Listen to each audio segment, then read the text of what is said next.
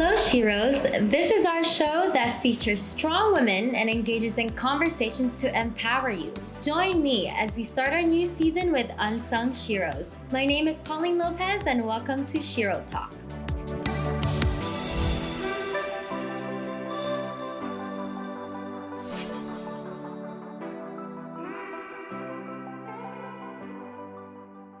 Did you know that the mere sight, smell, and even thought of food can increase your stomach's acid production? So if you In this special episode of Shero Talk, we feature an unsung Shero who has amassed followers on social media for her simple yet informative way of sharing information on health. Dr. Geraldine Zamora, more commonly known to her followers as at Ging.md, was initially brought to the spotlight when she was awarded the TOYM for medicine as science and art, and when they published their award winning books for internal medicine. Despite all the hardships she has been through, she managed to put her focus on her accomplished career as an internist and rheumatologist, author, professor, and researcher. I felt that I have to do something more than just, you know, prescribe them medicines and diagnose them. And it's really not that my calling is a doctor, but really more of my calling is to extend myself more, not just a physician who heals physical ailments, but also to help them find resources to help them get better.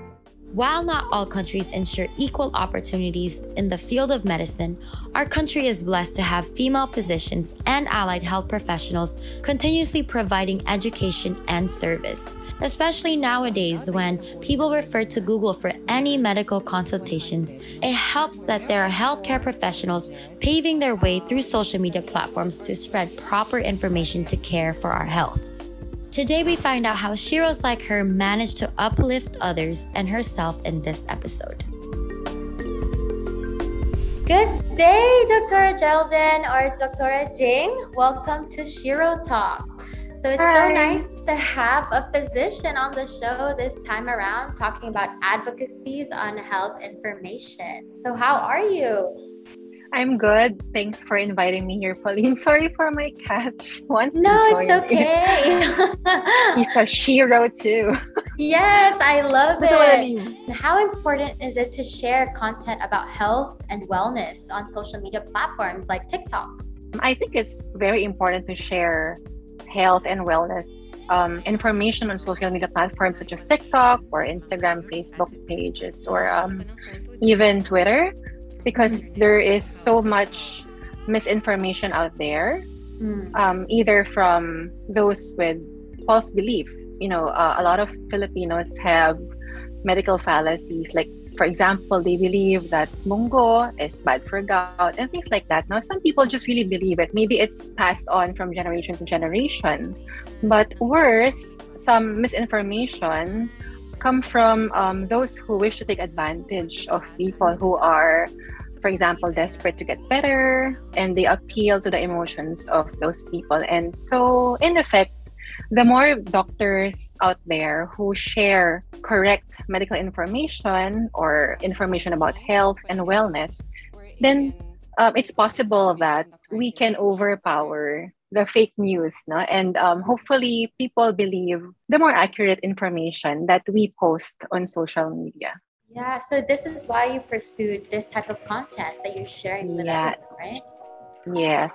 doing that, you know, your social media teaching was helping more people. So I just continued doing it. So eventually, nagkaroon na ng Instagram. Siyempre, nauso na yung mga TikTok. So siyempre, kailangan mong bumagay. Di ba sabi nga nila, you have to reach your audience. So, for Yeah, example, actually, during this pandemic, if you notice, there were so many, there are so many um, posts and products being sold Mm-hmm. that um, are said to boost the immune system. You know, they're banking on people being afraid um, of getting sick, and then vitamins are sold left and right, things like that. So, I believe that the more uh, medical information that's accurate that's put out there, then the greater likelihood that um, people will encounter these and hopefully believe this um, more than the misinformation.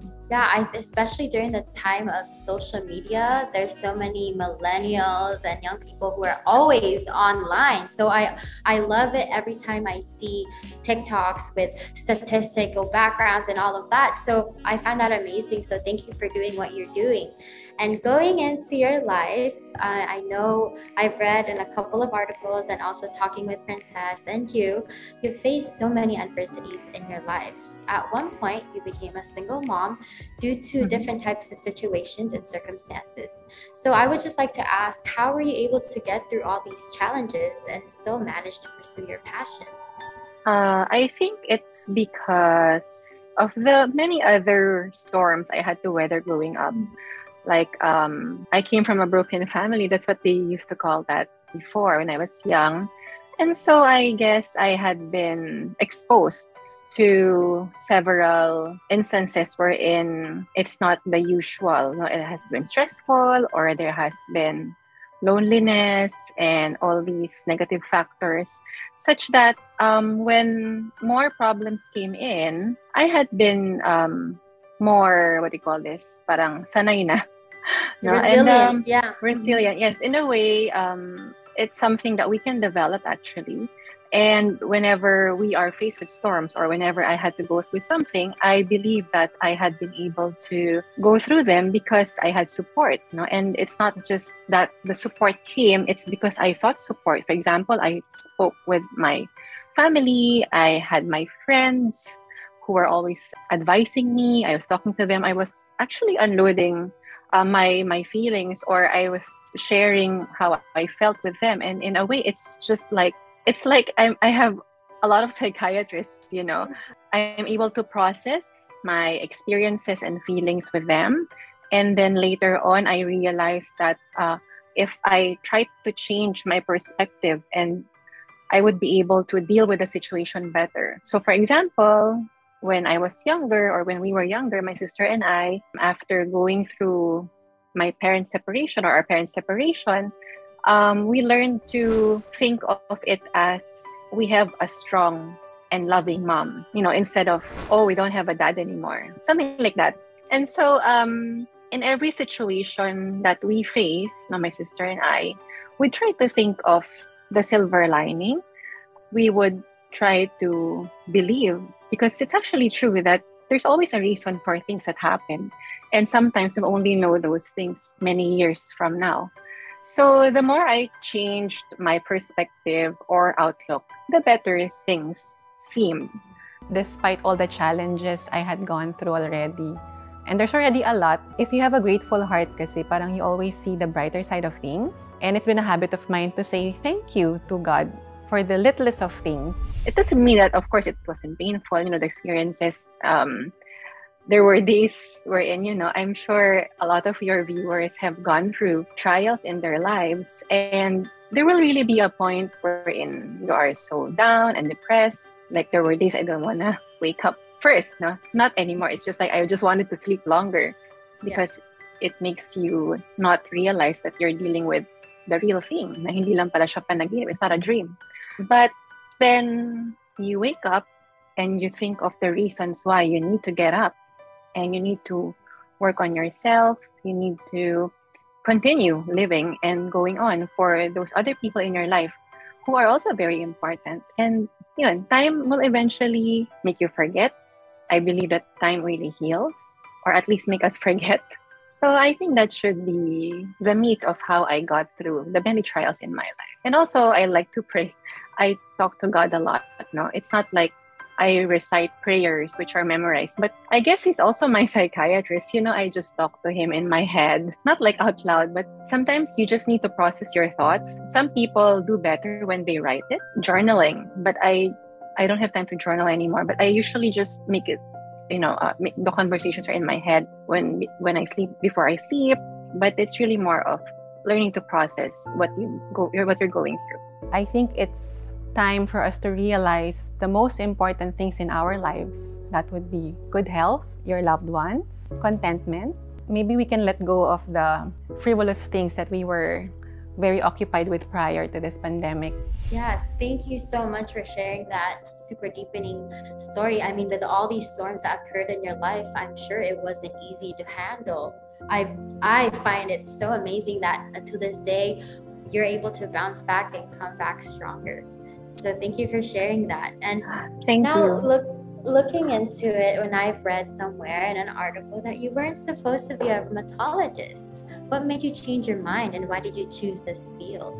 Initially, I wanted to become a cardiologist. I think, I believe a lot of students, medical students, would want to pursue cardiology because it's fascinating, the heart, no? its mm-hmm. functions.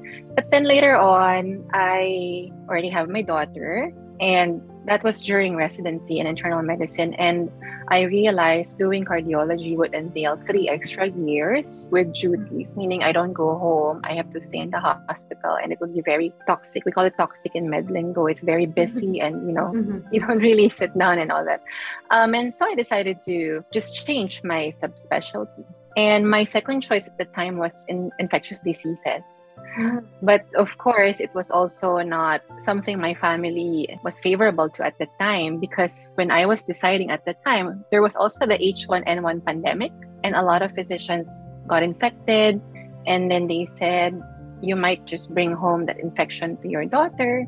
And so I let it go as well. And rheumatology was a far third choice. Um, but looking back, it's, or not maybe looking at, not looking back, but looking at it now, I'm really glad I chose rheumatology because it's not as busy as cardiology. I don't have a lot of admitted patients who are critical. I mean, just a few critical patients, but not like getting calls every night the way my husband is because he's a cardiologist.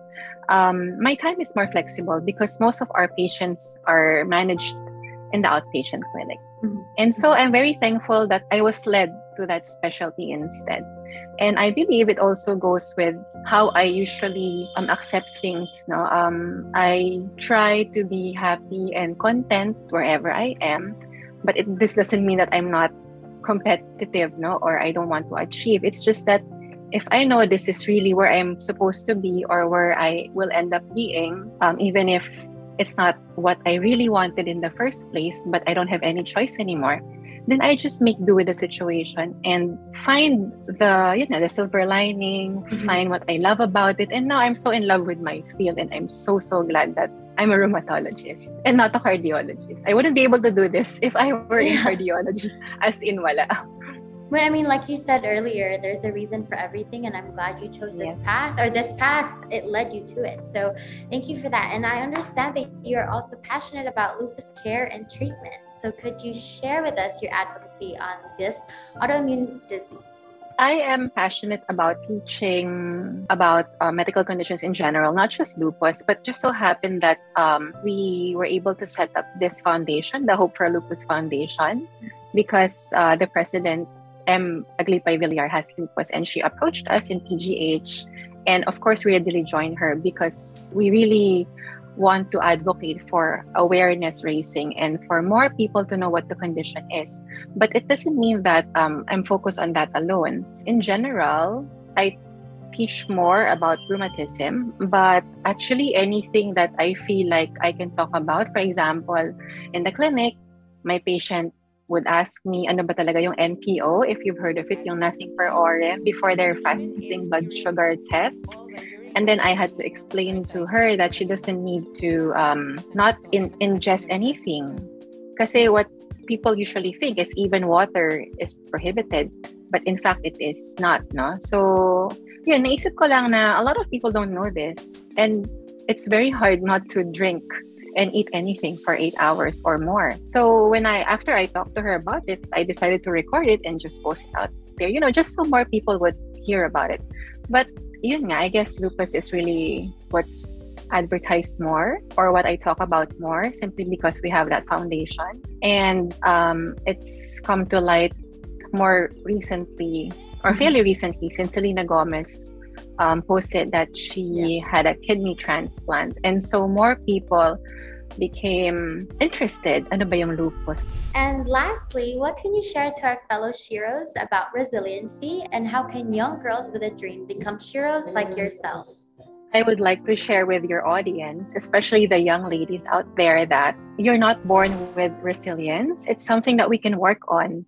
So it's not like you can think that you're weak or you can cope with problems. Um, it's something that you can work on and build on. We can do this by building connections. And by connections, I mean real connections with people you see, people you're with, and not just social media connections. Now, I really believe those connections, while significant for many, and while this can help with our ego or with our sometimes actually they really help a lot, no.